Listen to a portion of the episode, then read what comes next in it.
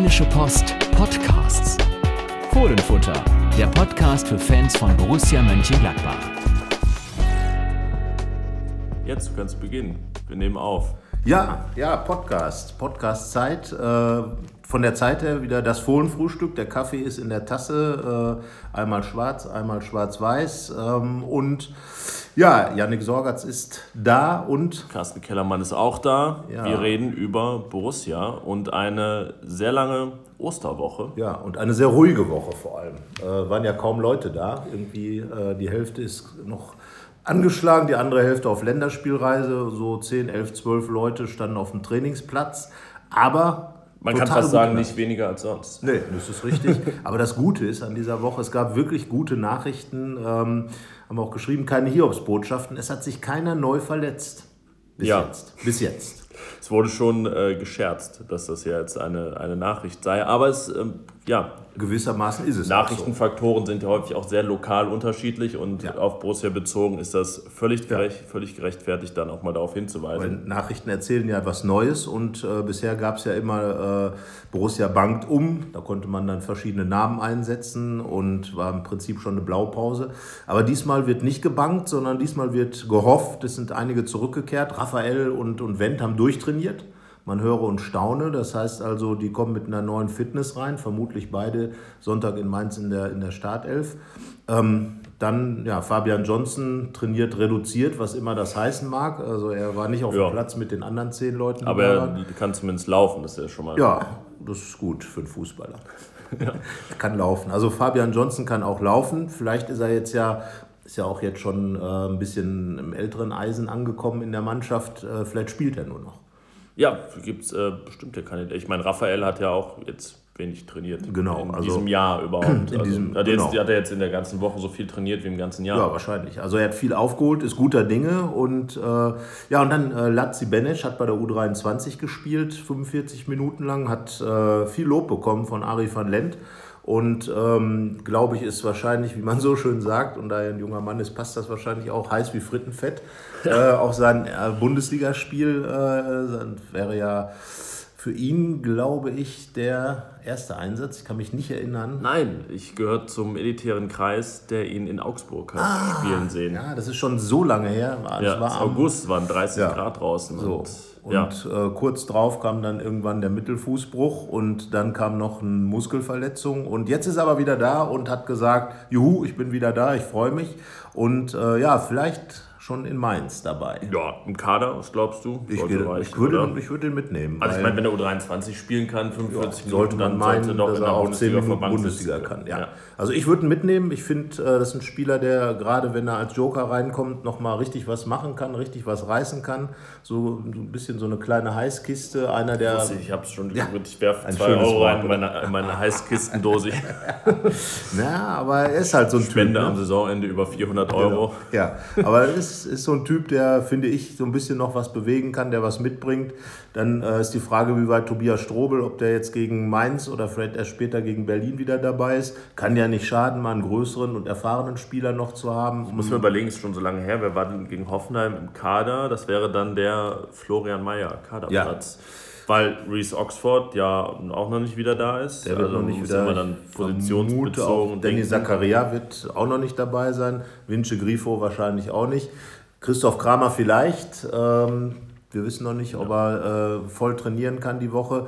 Aber zumindest glaube ich bei ihm, dass es zumindest nicht ganz ausgeschlossen ist, dass Mainz dabei ist. Also ähm, Dieter Hecking hat dann schon einige neue Alternativen. Ähm, und andererseits hatten natürlich jetzt auch in der Zeit, äh, als alle Nationalspieler weg sind, ähm, die Jungspunde wieder Möglichkeiten, sich zu äh, positionieren. Beim Fußballtennis. Beim Fußballtennis, genau. naja, aber es ist auch ein Sport. Fußballtennis ist auch ein Sport. Ähm, du hast zuletzt mal mit Roland Wirkus gesprochen, äh, mit dem Jugenddirektor von Borussia. Wer kommt denn hoch?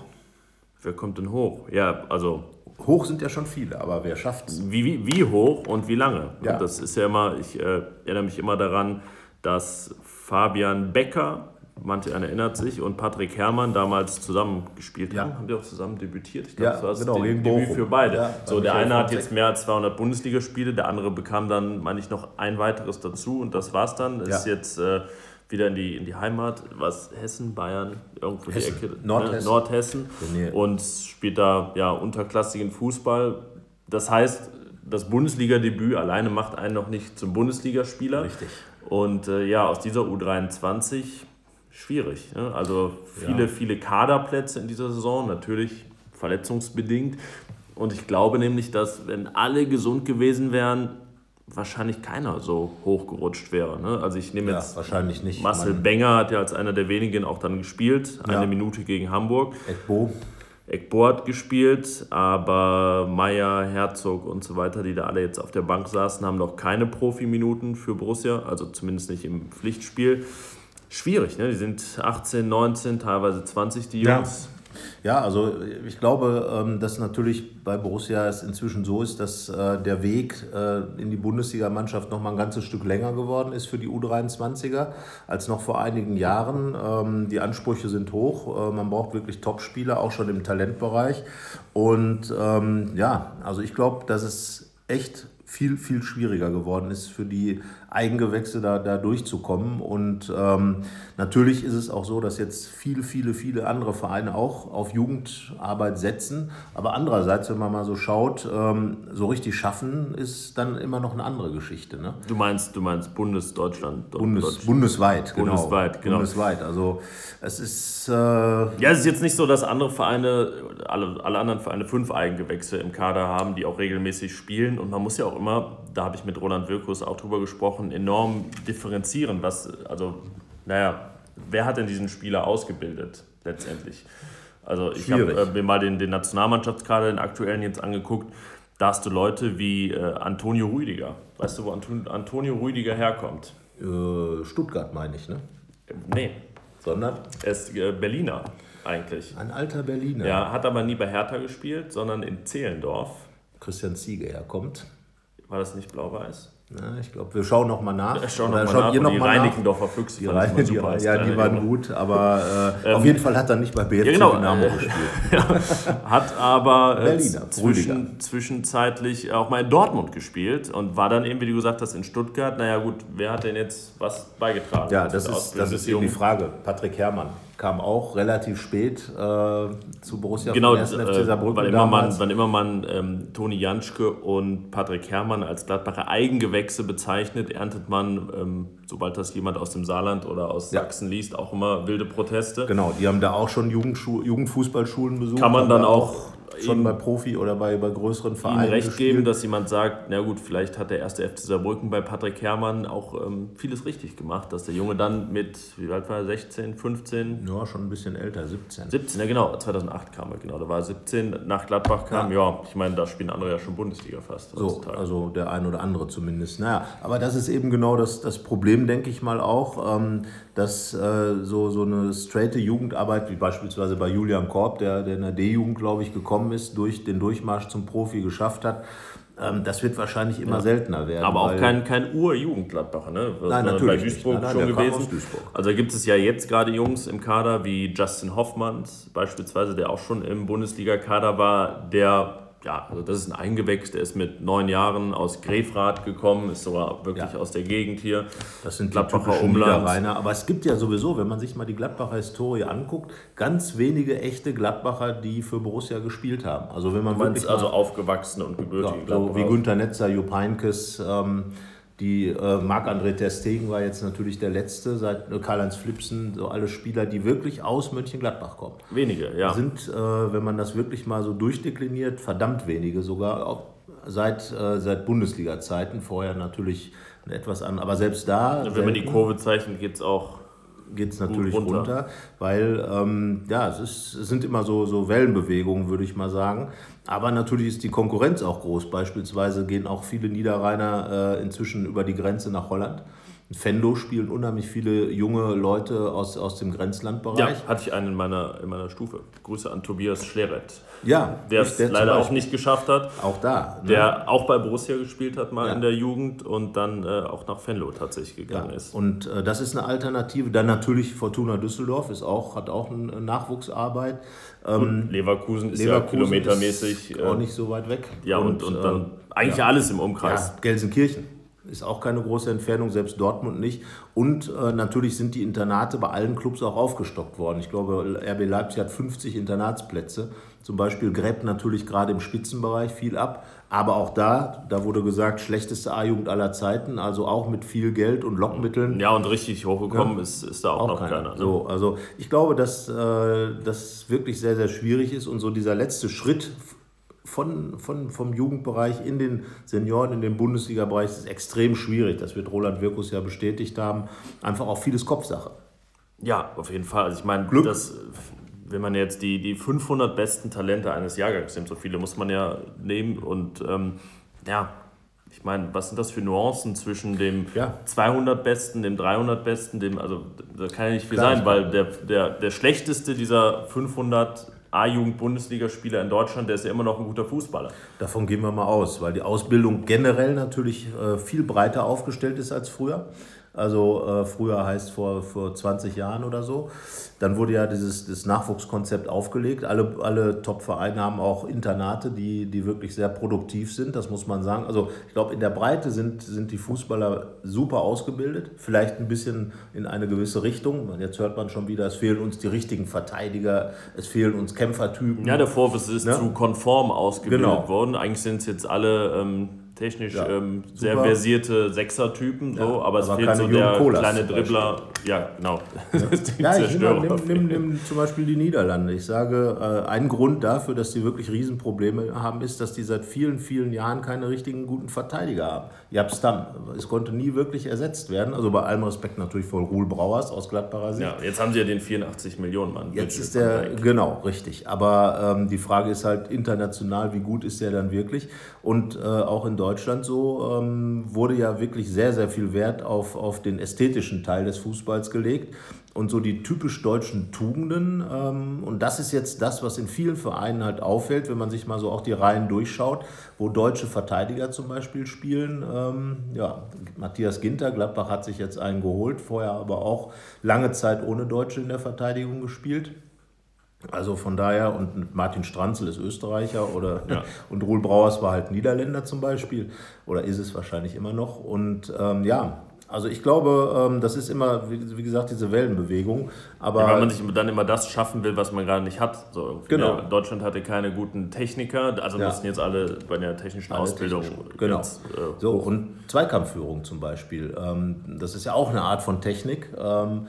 Ähm, ja, äh, da sagen viele, äh, dass kaum jemand noch richtige Zweikämpfe führen kann, weil für Verteidiger viel wichtiger geworden ist, dass sie einen geraden Ball nach vorne spielen können. Ja, der, oder am besten einen schönen äh, mit dem Außenriss so, ange also angedreht. Matthias Hummels zum Beispiel. Matthias, nicht Matthias Hummels, Mats Hummels. Mats Hummels. Mats Hummels. Ja, klar, der kann, der kann zum Glück alles, deswegen ist er auch ja. einer der besten Verteidiger genau. der Welt. Ne? Aber das dann die, natürlich. die Spieleröffnung immer ja. das, das Wichtigste so, ist. Und, äh, ist natürlich auch ja, viel wichtiger als Es früher. ist wichtiger geworden, genau, weil eben Fußball auch, sage ich jetzt mal, ganzheitlicher geworden ist. Irgendwie muss dann doch jeder alles können. Selbst Torleute müssen gut Fußball spielen können oder sollen zumindest ja. gut Fußball spielen können. In Deutschland auch da viele, viele gute Leute, äh, hohes Niveau, sehr hohes Niveau, wahrscheinlich das weltbeste Niveau nach wie vor. Aber äh, ja, also das wird sich dann irgendwie zeigen, weil du brauchst halt auch, im, finde ich, in der Art, wie sich der Fußball wieder entwickelt hat, weil so die, der, die Zeit des ganz großen Tiki-Taka ist vorbei. Ich glaube, dass jetzt wieder ein bisschen robuster wird, ein bisschen mehr so auf die, auf die Basics ankommt, mit Flügelspiel, mit, äh, mit, mit Anlauf, mit Mittelstürmer und so weiter. Genau, die gibt es zum Beispiel auch kaum noch in Deutschland.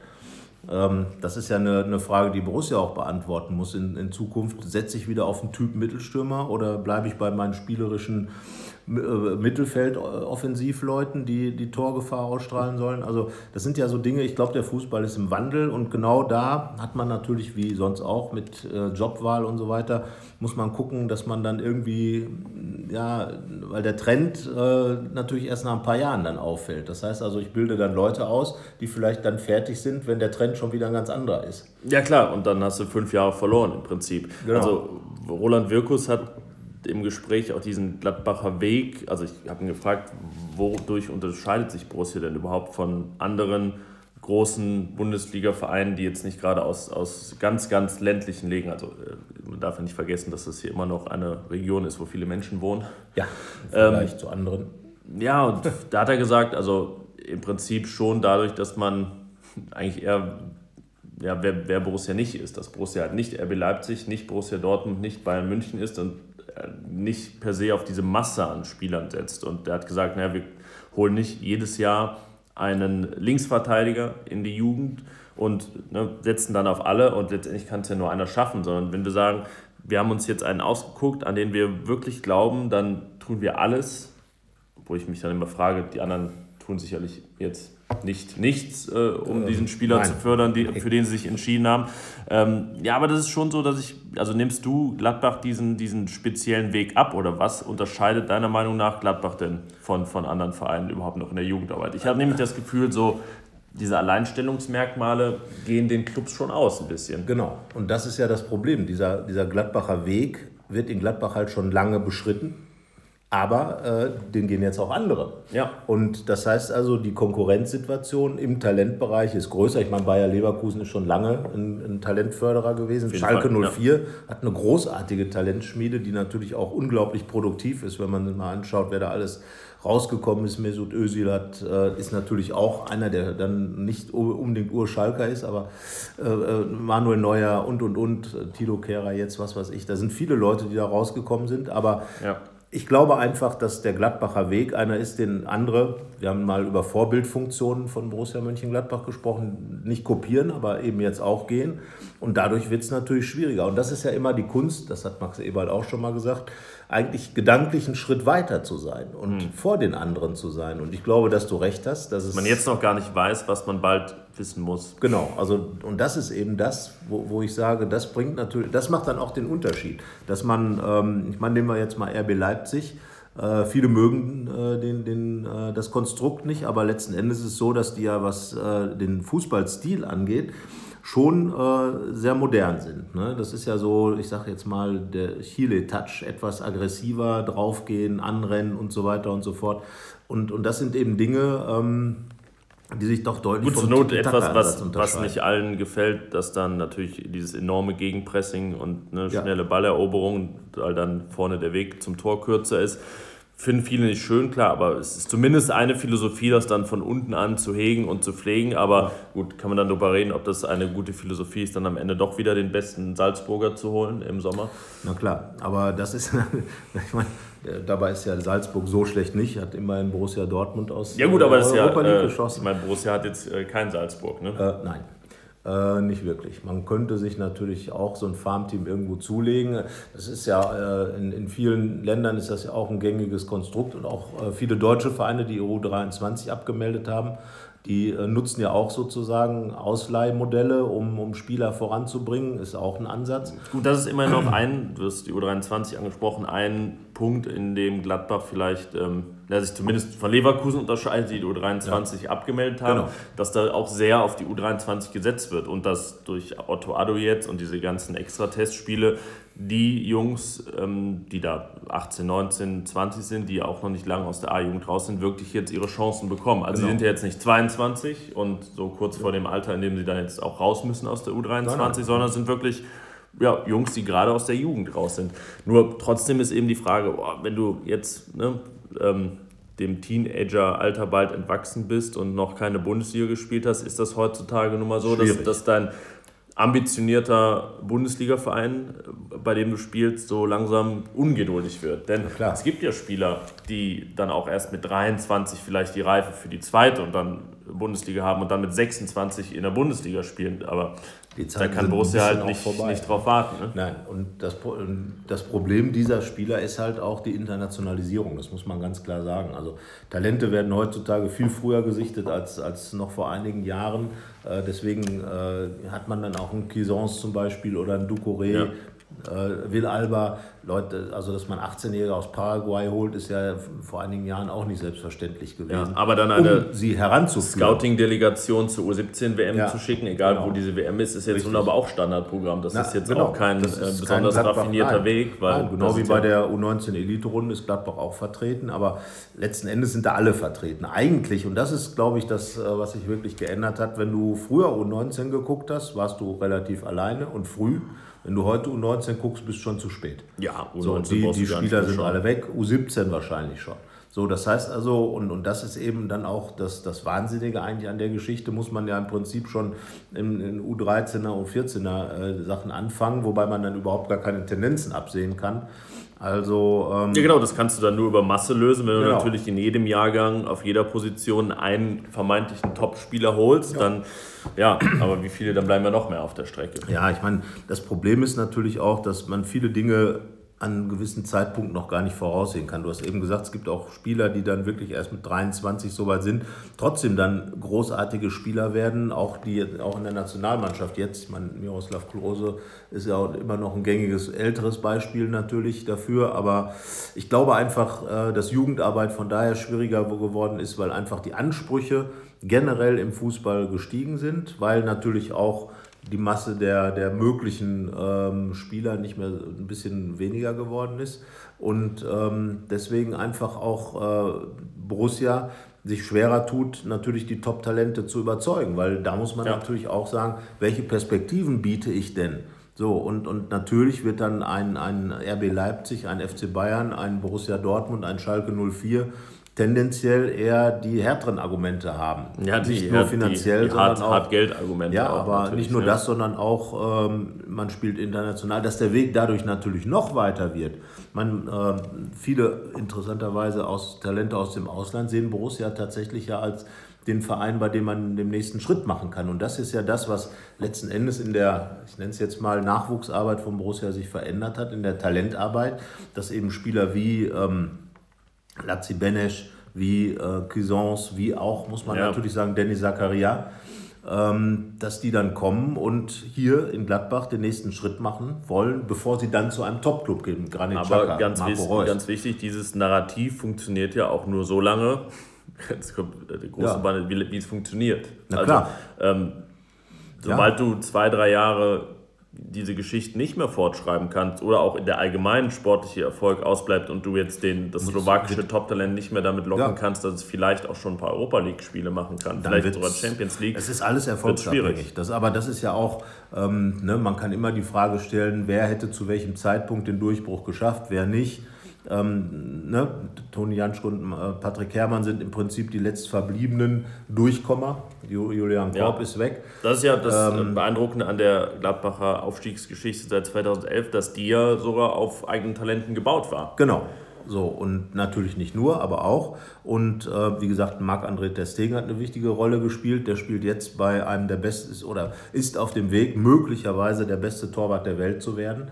Ähm, das wenn man mit Roland Wirkus spricht, ist ja auch immer was, was er herausstellt, dass man ja. Top-Leute natürlich auch ähm, ausgebildet hat. Wobei ich mich bei Ausnahmetalenten wie Testegen auch immer frage, wenn der jetzt zufällig in Stuttgart geboren wäre. Wäre es genau dasselbe geworden. Wahrscheinlich. Ja, das muss man ja dann tatsächlich auch ja. zugestehen, ähm, dass einfach ähm, ein Lionel Messi, äh, selbst wenn er wahrscheinlich in keine Ahnung wo gewesen wäre. Natürlich sind manche Wege von man, also wenn wir über die Bundesliga reden, ist kein Unterschied. Wenn du jetzt natürlich in China zufälligerweise als Ausnahmetalent geboren wirst, kann es schon mal sein, dass sich nicht keiner entdeckt. Aber am Ende äh, wird es, glaube ich, immer schwieriger und, und deswegen wurde ja, äh, wir haben es ja auch schon mal rausgearbeitet in der, in der Zeitung, äh, dieser Weg, Talente aus dem Ausland zu holen wie Cousins oder Nico Elvi, die ist für mich ein hervorragendes Beispiel, ja. äh, dessen Marktwert ja auch schon nahezu mindestens verdreifacht ist, würde ich mal sagen, der sich hier wirklich, der als un, relativ unbekannter Schweizer Spieler für einen relativ hohen Preis damals, 4 Millionen Euro gekommen ist,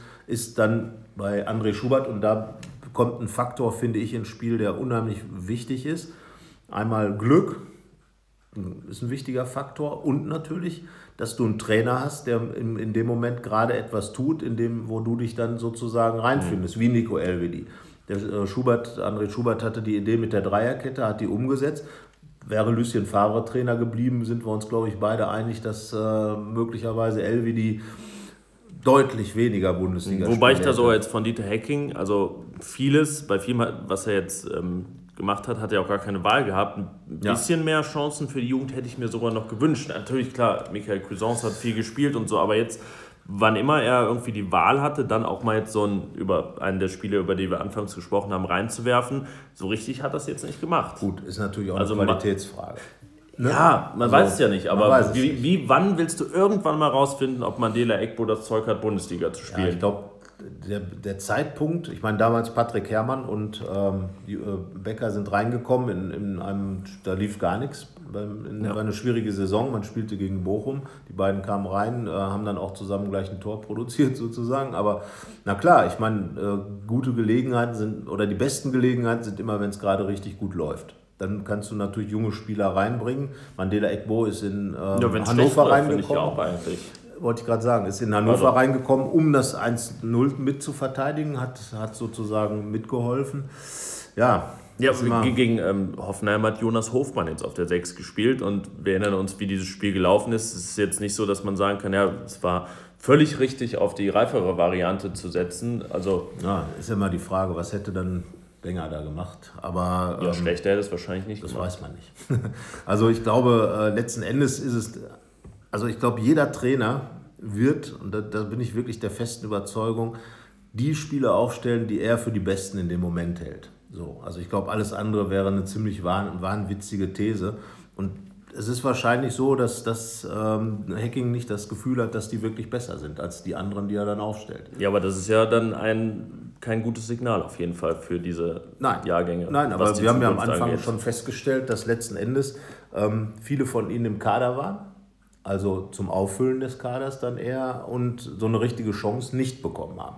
So, das würde ich dann mal tatsächlich als Qualitätsmerkmal einstufen, weil wenn du so Nehmen wir den, den Michael Cousins, der ist halt so gut, dass er spielt. Und der dann auch spielt auf einer Position, die wirklich extrem für einen Spieler seiner Art äh, extrem, ja, sagen wir mal, mutig ist, ihn dahin zu stellen auf ja. die, als einzigen Sechser gegen Hoffenheim, die ja nun auch nicht gerade schlecht bestückt sind auf den Positionen, die dann da in, in äh, Zweikämpfe kommen.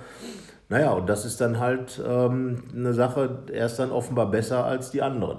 Ja klar, und dann muss man aber sich eingestehen, dass man letztendlich ähm, für den SV Sandhausen ausbildet. Im Moment ist ne? das und, nicht unwahrscheinlich. Oder, oder für Fortuna Düsseldorf oder für wen auch immer. Ja, das wäre schon gut, wenn er bald Bundesliga ist.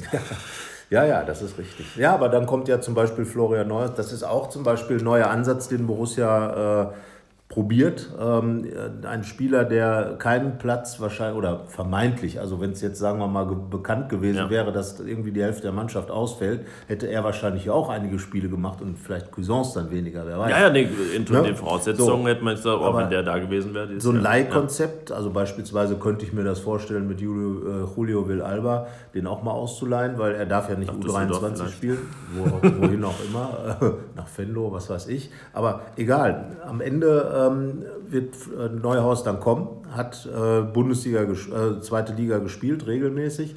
Und ähm, dieses, dieses Leihmodell, ich nenne es mal das Chelsea-Modell, ähm, das ist ja neu bei, bei Gladbach. Das ist neu und, und das, ist, das funktioniert und es ist gut, wenn es funktioniert. Ja. Nur ähm, halte ich das jetzt dann nicht mehr für besonders, wie soll man es nennen, ja, also irgendwo in Europa machen das ja auch andere Vereine, ja. gute 17-, 18-Jährige holen. Ja, ne? Ich sag ja das. Also, aber das ist doch nicht mehr der, also ist dann der Weg, den Gladbach geht, aber der Gladbacher Weg ist nichts, wo also ich alle glaub, anderen im Moment Vereine ist der Gladbacher Weg vor allem, dass man nicht die, die mega fetten Transfers machen wird.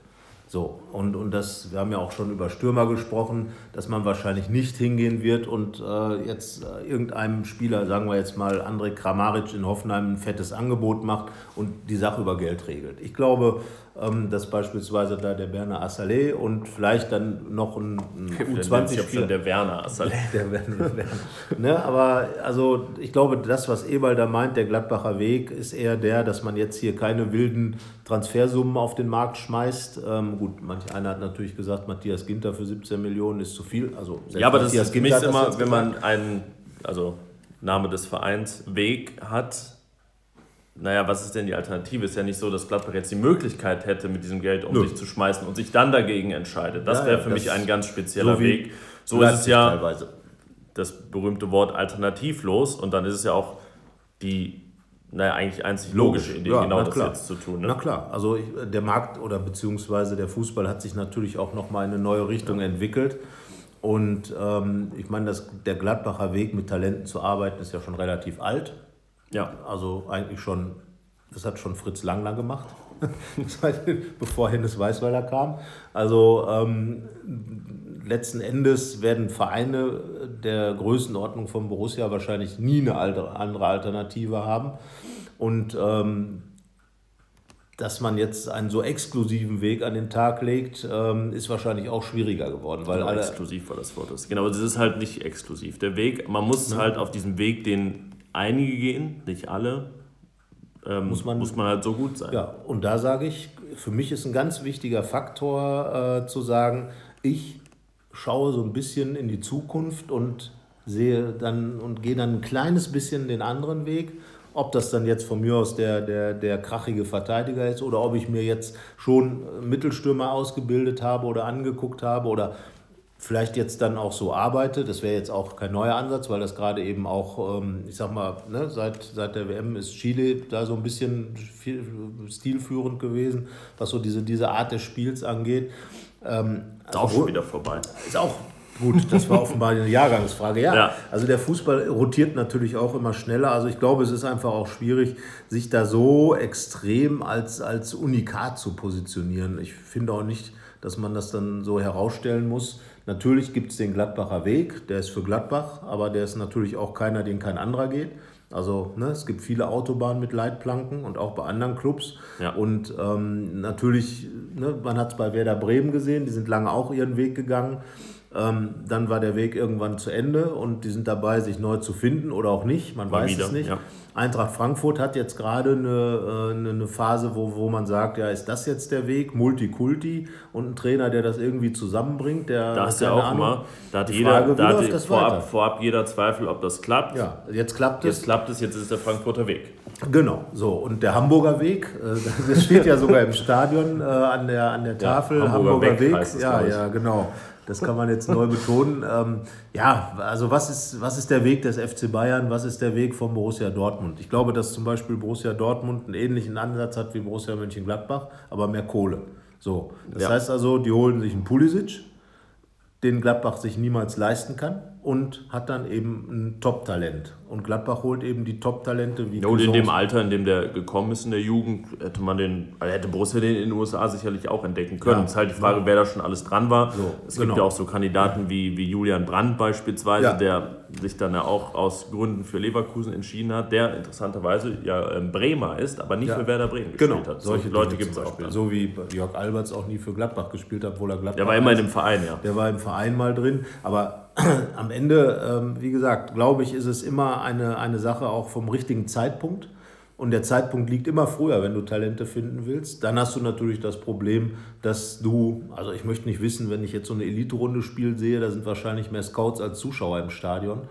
Äh, ja, wahrscheinlich. Ich war mal bei, ähm, das ist schon jetzt sieben Jahre her, bei der U17-Elite-Runde in Düsseldorf war das. Das war die Mannschaft, aus der jetzt Emre Can, Mitchell Weiser, Kahn Eihahn hervorgegangen sind. Aber ich habe mir jetzt die Mannschaft nochmal angeguckt. Da haben es vielleicht so fünf geschafft. Ja, ja. Das sind schon viele. Das, ja, das, das schon, war eine gute Mannschaft. Aber die, die Tore machte damals Samet Yeşil, der aufgrund seiner Torquote Gerd genannt wurde. Ja, und inzwischen wird er wer genannt? Ne, jetzt wird er gar nicht mehr genannt. Jetzt ja, genau. ist, ich meine, er ist jetzt in Griechenland da ja. gelandet, Umwege Liverpool. Aber ne, selbst jemand, der da in der U17 ohne Ende knipst, der schafft keine, es dann nicht. Keine Garantie. Ich meine, Marco Marin war damals auch, galt als eines der größten Talente der Welt sozusagen.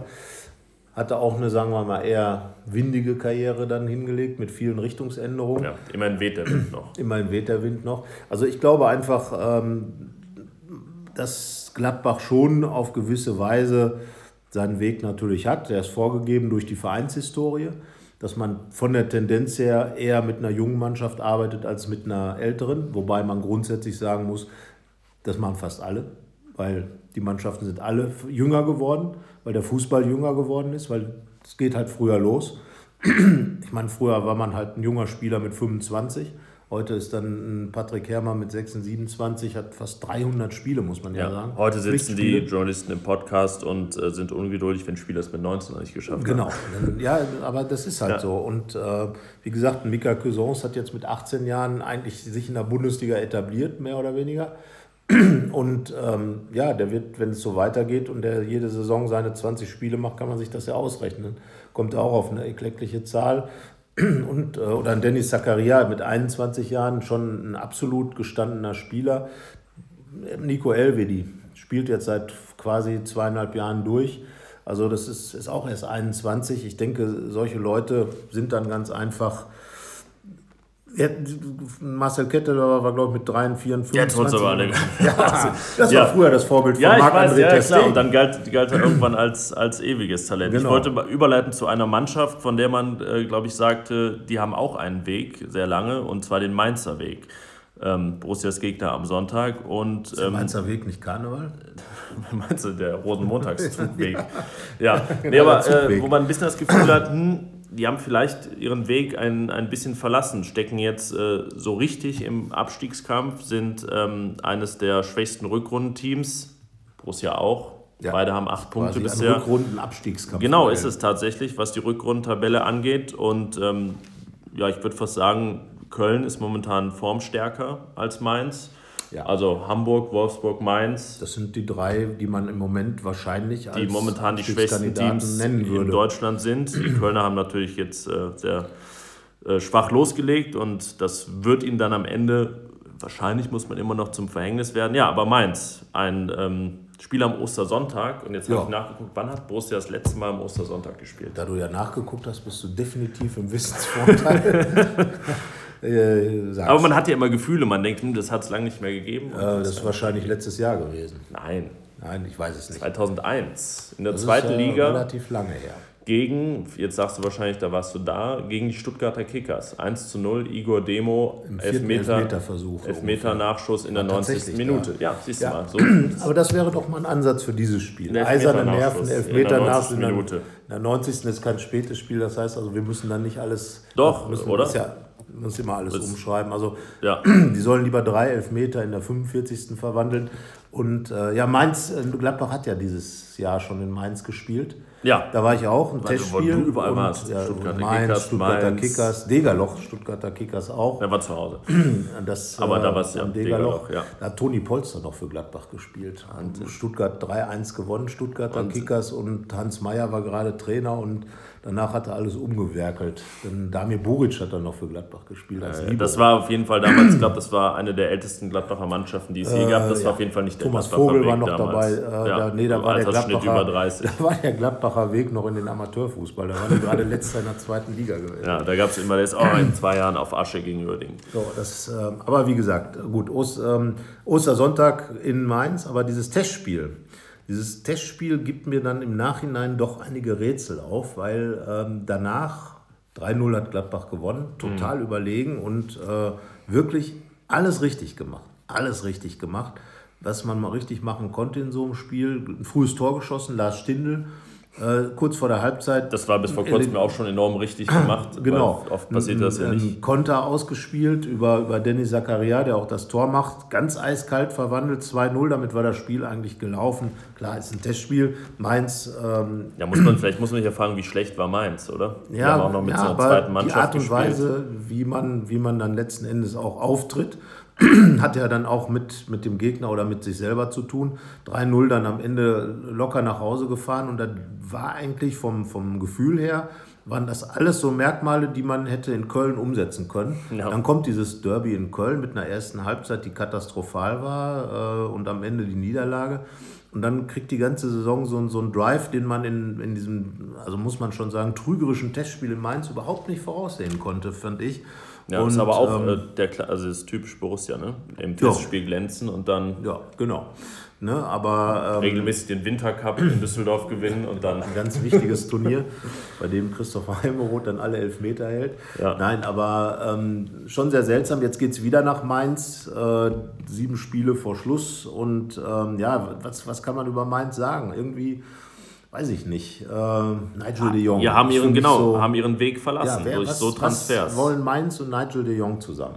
Das ist, wir haben, ne, also Gladbach hat ja auch schon mal Phasen gehabt, da wurde dann Thomas Galasek geholt, das hat aber wunderbar funktioniert, war unheimlich wichtig damals bei Hans Meyer als Stabilisator. Aber Nigel de Jong, das ist so. Ja. Und Mainz. Mainz ist ja eher so ein netter Verein, so. Vielleicht war das auch genau Ja, der es war auch viel Unruhe in Mainz, Es war ne, viel mit Unruhe. Präsidium und Ja, so weiter. Und genau das ist ja dann ein Mainzer Alleinstellungsmerkmal, so, so eher das ne, Freiburg-mäßig auf der Schiene unterwegs zu sein. Naja, da hat man Europacup gespielt, dann geht der Umsatz über 100 Millionen, dann ähm, naja, kommen Fans, in, in, in, ne? genau in Führungspositionen dann auch Vereine, die nicht mehr so diese äh, Personen, Personen, die nicht mehr diese DNA haben. Ähm, ja. ja, und dann wird dieser Weg nach und nach verlassen und man ist halt irgendwie, ja, was, ja, was ist man? Ja, aber das ist, da ist es ja noch viel weiterführend, dieses Problem, weil das ja den gesamten Verein dann betrifft. Ne, wenn, wenn du sagst, die DNA ist nicht mehr da, die würde ich ja sagen, ist zum Beispiel in Gladbach ja noch lange da. Da ja. sind die handelnden Personen ja auch immer die gleichen seit vielen Jahren und äh, da ist wirklich Kontinuität. Und Mainz ist ja dann irgendwann auch vom Bruchweg in das neue Stadion gezogen und ähm, ja, vielleicht ist das gerade so eine dann lang andauernde Phase, wo man so ein bisschen die Identität sucht. Die hatte Borussia beispielsweise auch in den ersten Jahren, nachdem sie umgezogen war vom äh, vom Bökelberg die in, Borussia, in den Borussia auch in die zweite Liga zwischenzeitlich geführt genau, hat, sind weil beide zusammen abgestiegen. Ganz hat, ne? wilde, wilde äh, Richtungsänderungen drin gehabt, äh, mit, mit immer wieder neuen Ansatz, Ansätzen, was Trainer angeht und so weiter. Und, und Mainz hat ja auch, und ich meine, die hatten Klopp, Tuchel und seitdem irgendwie äh, sich so wirklich nicht so den richtigen Typen gefunden, der dann, ja. äh, der dann da irgendwie Haben sie jetzt Ruhe wieder mit einem hat. Trainer Eigengewächs probiert. Ja, aber schwierig natürlich, wenn man dann sportlich so dasteht. Ich denke, spätestens wenn es da jetzt am Sonntag eine Niederlage gibt, dann nimmt die Diskussion, Diskussion auch ja. Fahrt auf. Und es gibt eine interessante Konstellation. Borussia, ich meine, das haben wir schon vor dem Hoffenheim-Spiel gesagt und danach auch, dass es ja höchstens noch um Platz 7 geht. Ja. Da steht Hoffenheim derzeit und die spielen am Samstag gegen Köln. Ja, das großer Konkurrent der Gladbacher Hoffenheim, großer Konkurrent der Kölner so. ist Mainz. Da könnte man sich ausgehen. Also müsste der Gladbach-Fan jetzt für Köln. Ja, eigentlich ja. So und der Kölner für Gladbach. Ja. Man trifft sich auf dem Feld der Liebe sozusagen. ja, ja, dann, dann könnte die Konstellation ganz interessant sein plötzlich. Weil, äh, genau, also Hoffenheim hat ja die Distanz zu Gladbach gewahrt mit dem 3 zu 3 ja. ähm, am letzten Spieltag. Dann ist unter Umständen Gladbach punktgleich mit Hoffenheim genau. und Köln ist zwei Punkte hinter Mainz. Dann. So, und für Köln ist es eine Riesenchance. Ja. Und äh, für Gladbach, ja, für Gladbach auch. Also ich würde jetzt schon mal sagen, die haben jetzt sieben Endspiele und äh, ja, was sollte man mit ja, Endspielen machen? Nicht verlieren. Ne? Genau, sonst ist das Turnier sehr schnell zu Ende. Genau. So, und ähm, ja, also wie, ja, Verlieren verboten ist, glaube ich, jetzt so der, der, der wieder, rote Faden. Mal wieder angesagt. Ja, es kommen ja. jetzt eben zwei Spiele gegen Mainz und Hertha. Ja, beide in der Rückrundentabelle nicht so doll dabei. Ja. Also wenn du da ähm, gar keins gewinnst, dann, Zumal, dann geht es zum FC Bayern. Dann geht es zum FC so. Bayern. So, es müssen jetzt einfach mal so Zeichen gesetzt werden, wenn die Saison noch zu irgendetwas führen will. Und man muss ja auch immer noch, noch warnen, wenn das nicht gelingt, ist die Gefahr ja auch immer groß, dass es halt noch in die Richtung geht, dass man dann am Ende der Saison 12. oder 13. ist, was schon ja eine sehr große Ohrfeige so, wäre. Das wäre das, weil dann hat man definitiv alle Saisonziele verpasst und zwar deutlich. Ja. Also Platz 9 wäre ja schon das Verpassen eines Saisonziels, das darf man nicht vergessen, weil das Ziel war schon Platz 8 aufwärts. Ja. Und äh, wenn man dann eben in diese Zweistelligkeit abrutscht, dann wäre man nach Jahren wieder an einer, in einer Situation, die man eigentlich nicht haben will. Weil äh, ich sag mal, so wie in der Einstelligkeit Europa immer ein Thema ist, ist in der Zweistelligkeit halt auch immer die Abstiegszone. Platz 14 ist jetzt näher als Platz 6 äh, ja, genau. im das Moment. ist eben das große Glück, dass es momentan so, Mannschaften wie Mainz und Wolfsburg gibt, die da rumkrebsen. Hamburg, genau. Äh, ja, also es geht auch bei Borussia dann vielleicht so ein bisschen so auch um die nächsten Jahre, um den Trend für die nächsten Jahre, weil das sind ja auch, du hast es eben schon gesagt, äh, das slowakische Talent wird zum Bundesliga 14. tendenziell Max nicht Eberl sitzt da vermutlich jetzt gerade in diesen Wochen Fingernägel mit, nee, nein, ich meine, er sitzt mit slowakischen oder irgendwem ja. Talenten da am Tisch und naja, die ja. fragen natürlich, was kannst du uns hier ähm, genau aufzeichnen, welchen Weg ja. und wenn der eher in die Zweistelligkeit führt, dann ja. Ja, und halt, weil das Problem ist eben, dass äh, auch diese Talente natürlich genau wissen, dass es dann vielleicht an, also das, was Borussia sexy gemacht, war halt dieser Next Step Verein. So, äh, wenn wir jetzt schon international sind, an alle deutschen Hörer, der Verein für den nächsten Schritt. Ähm, damit wir nicht noch Leserbriefe bekommen, was wir hier auf Englisch was gesagt haben. Also der Verein für den nächsten Schritt war ja eigentlich so das Element, in dem sich Borussia so eingenistet hat, hat dadurch tolle Spieler bekommen. Marco Reus hat hier gespielt, äh, bevor er den großen Schritt nach Dortmund gemacht hat. Wie gesagt, Dennis Zakaria, Granit Xhaka, Das sind solche Spieler, die einfach diesen, diesen Weg dann mit Borussia oder bei Borussia gehen wollten. Und ich glaube, das wird dann verdammt schwierig, äh, die argumentativ zu überzeugen, zu sagen, Mensch, guck mal, wir sind 14. in der Bundesliga oder 13. Ja, oder 12. Das Dann wirst du wahrscheinlich attraktiv. ganz schnell dabei landen, gestandene Spieler von Mitkonkurrenten zu holen, die so 26 sind, die dir aber vielleicht jetzt nicht mehr so den Riesen.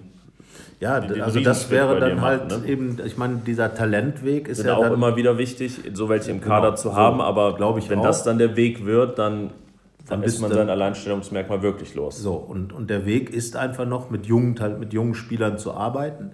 Ähm, und für mich ist in, in, sind in dieser Saison eigentlich Dennis Zakaria und, und Nico Elvedi, die sind auch nächste Woche, ähm, äh, die sind am 3. Äh, äh, am 3.4. bei uns im Logentalk.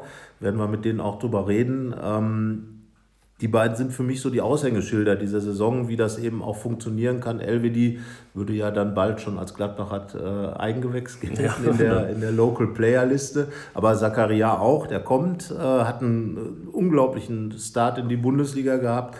So, aber das sind eben die Spieler, mit denen Borussia auch vorankommt für zwei, drei Jahre. Und ähm, letzten Endes ist in Matthias Ginter ist ja schon eher ein gestandener Spieler, den man dann Ja, der ist, großen genau, Preis war gerade an der Schwelle So, zum ne? Zugestand. Ich meinte dann aber eher so, dass man dann zukünftig äh, also Spieler aus. Mainz, ja, 26-Jährige aus Mainz holt Ja. sozusagen und nicht mehr So. irgendwie die ähm, Top-Talente. junge, junge Mainzer. So, aber äh, darum geht es auch. Also ich glaube schon, dass es für Borussia einfach wichtig ist, äh, ein Zeichen auch für die nächste Saison zu setzen. Ähm, geht es jetzt so ähm, Richtung Mittelmaß, auch vielleicht ja, für die nähere Zukunft? Oder geht es jetzt wirklich nochmal darum, Zähne zusammenbeißen, jetzt auch mit einem äh, absolut äh, äh, alternativ haltigeren Kader? äh, Ja, wer, wer wird neuen- denn, was wird sich ändern ja, gegenüber? Sommer ähm, wird spielen. Ich weiß, wenn Kramer wieder da ist, könnte ich mir vorstellen, dass er spielt auf der 6. Jonas Hofmann wahrscheinlich Ja. nicht mehr auf dieser Position. Genau, dann würde Cuisance wahrscheinlich vorrücken. Wobei die Frage ist, welches System spielt Dieter Hecking Genau, oder lässt aber Dieter Hecking so spielen? oder so dürfte Oskar Wendt darin vorkommen. Wendt wird vorkommen, LWD geht dann wieder nach rechts. Äh, wer, wer könnte zweiter Innenverteidiger? Toni Janschke dann mit Ginter. Äh, die Mainzer haben jetzt nicht so äh, Riesenspieler. nee, ich schätze, dann würde Toni Janschke wird rechts spielen. Oder Nicht rechts und. LWD ins Zentrum, Ja, ja, genau. So, dann haben wir die. Die sechs wäre dann Kramer und Cuisance. Ja, ist die Frage, was geht vorne? Wo ist denn, ach ja, Bobadilla ist ja auch raus. Ja gut, die Ja, Frage ist, kommt Drimmitsch er hat ein Tor geschossen, vielleicht kann man den Schwung mitnehmen, war jetzt bei der Nationalmannschaft, könnte ihn äh, beseelt haben. Der, Ja, da müssen ja auch noch. Fragen beantwortet werden. Wo geht es mit ihm hin? Wo geht er hin? Bleibt er oder so? Ja. Ähm, da könnten so Spiele ja auch Antworten geben. Genau, und äh, letzten Endes geht es auch für manche Spieler darum, sich zu positionieren. Äh, viele wollen noch, vielleicht, oder einige wollen noch auf den WM-Zug, andere äh, wollen möglicherweise auch zeigen, ähm, anderen Clubs zeigen, dass, dass sie da sind, äh, weil sie vielleicht in Gladbach nicht mehr so die ganz große Perspektive sehen. Andere wollen mit Gladbach einfach was erreichen. Ich meine, auch für die Spieler, die Sollte da vielleicht sind, das erste Ziel sollte sein, ja. das erste Spiel, äh, Ziel sein. Es wurde jetzt viel geredet über, über verschiedene Sachen, über Gehälter äh, hat, hat Matthias Ginter geredet ähm, und über, über zu viel Geld, was Fußballer verdienen. Am Ende geht es wirklich jetzt einfach darum, sieben Spiele, sieben Spiele, die auch über den, die nächsten oder irgendwo ein bisschen über die nä nähere Zukunft von Borussia Mönchengladbach entscheiden. Und da muss einfach jetzt dieser, diese Ansage, die von allen ja kommt, alles dafür zu tun, das Beste rauszuholen. Das Beste muss einfach sein, dass man jetzt versucht, wirklich von diesen Spielen fast alle zu gewinnen. Also anders geht es ja gar nicht. Möglichst viele. Ja, genau, dass die Saison möglichst lange überhaupt noch dauert, weil je eher man äh, es halt nicht schafft und unter seinen Zielen bleibt, jetzt in den verbleibenden Spielen, die du gerade angesprochen hast, ist die Saison dann faktisch vorbei auch. So, von der Tendenz her gibt es noch Möglichkeiten. Vielleicht, je nachdem, also in dieser Saison würde ich jetzt gar nichts ausschließen, wenn Gladbach jetzt wirklich mal richtig durchzieht, kann man ja vielleicht sogar noch über den sechsten Platz reden, je nachdem, Ja. was der Rest tut. Aber Ich so ein nicht. Spiel durchziehen, das wäre schon mal eine Idee Äh, vielleicht. nach dem, was in, gegen Hoffenheim gezeigt wurde, einfach mal, gebe ich dir 100% recht, von Spiel zu Spiel, das, genau das zeigen, was man gegen Hoffenheim gemacht hat, nur eben 90 dann zu Minuten lang ohne temporäre, teilweise Aussetzer, nur minutiöse Einbrüche. Und, und, und, und. Ganz Äh, straight, einfach, einfach mal. genau, so wie, ich sag's jetzt einfach, wie bei dem Testspiel in Mainz. Genau.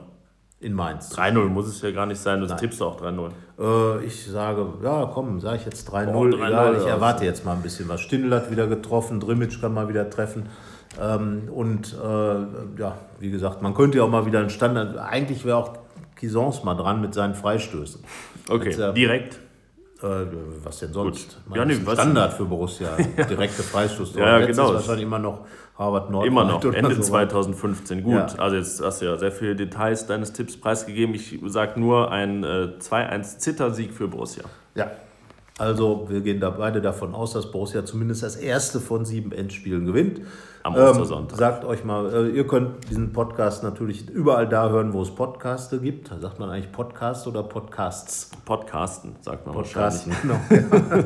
so, aber Podcasts. wir machen jetzt den Deckel drauf auf den Podcast und äh, Genau, und fahren nach Mainz. Also jetzt noch nach nicht, Mainz. aber bald. Ostersonntag. Äh, ja, sagt uns, was ihr tippt, wen ihr aufstellen würdet und äh, wenn ihr sonst noch irgendwelche Ideen habt über das, äh, ihr könnt euch uns, auch gerne mal sagen, worüber ihr gerne hören würdet, dass wir reden. Wenn euch irgendein Thema auf der Seele brennt, sagt mal Bescheid. Hatten wir heute den, den Jugendexkurs. den Jugendexkurs. Ähm, aber wenn ihr irgendwas habt, was euch mal interessiert, können wir uns gerne mal drüber unterhalten. Sagt mal Bescheid und bis dahin viel Spaß. Ja, Mainz. Mainz. Wiederauferstehung. Mainz am bleibt. Mainz.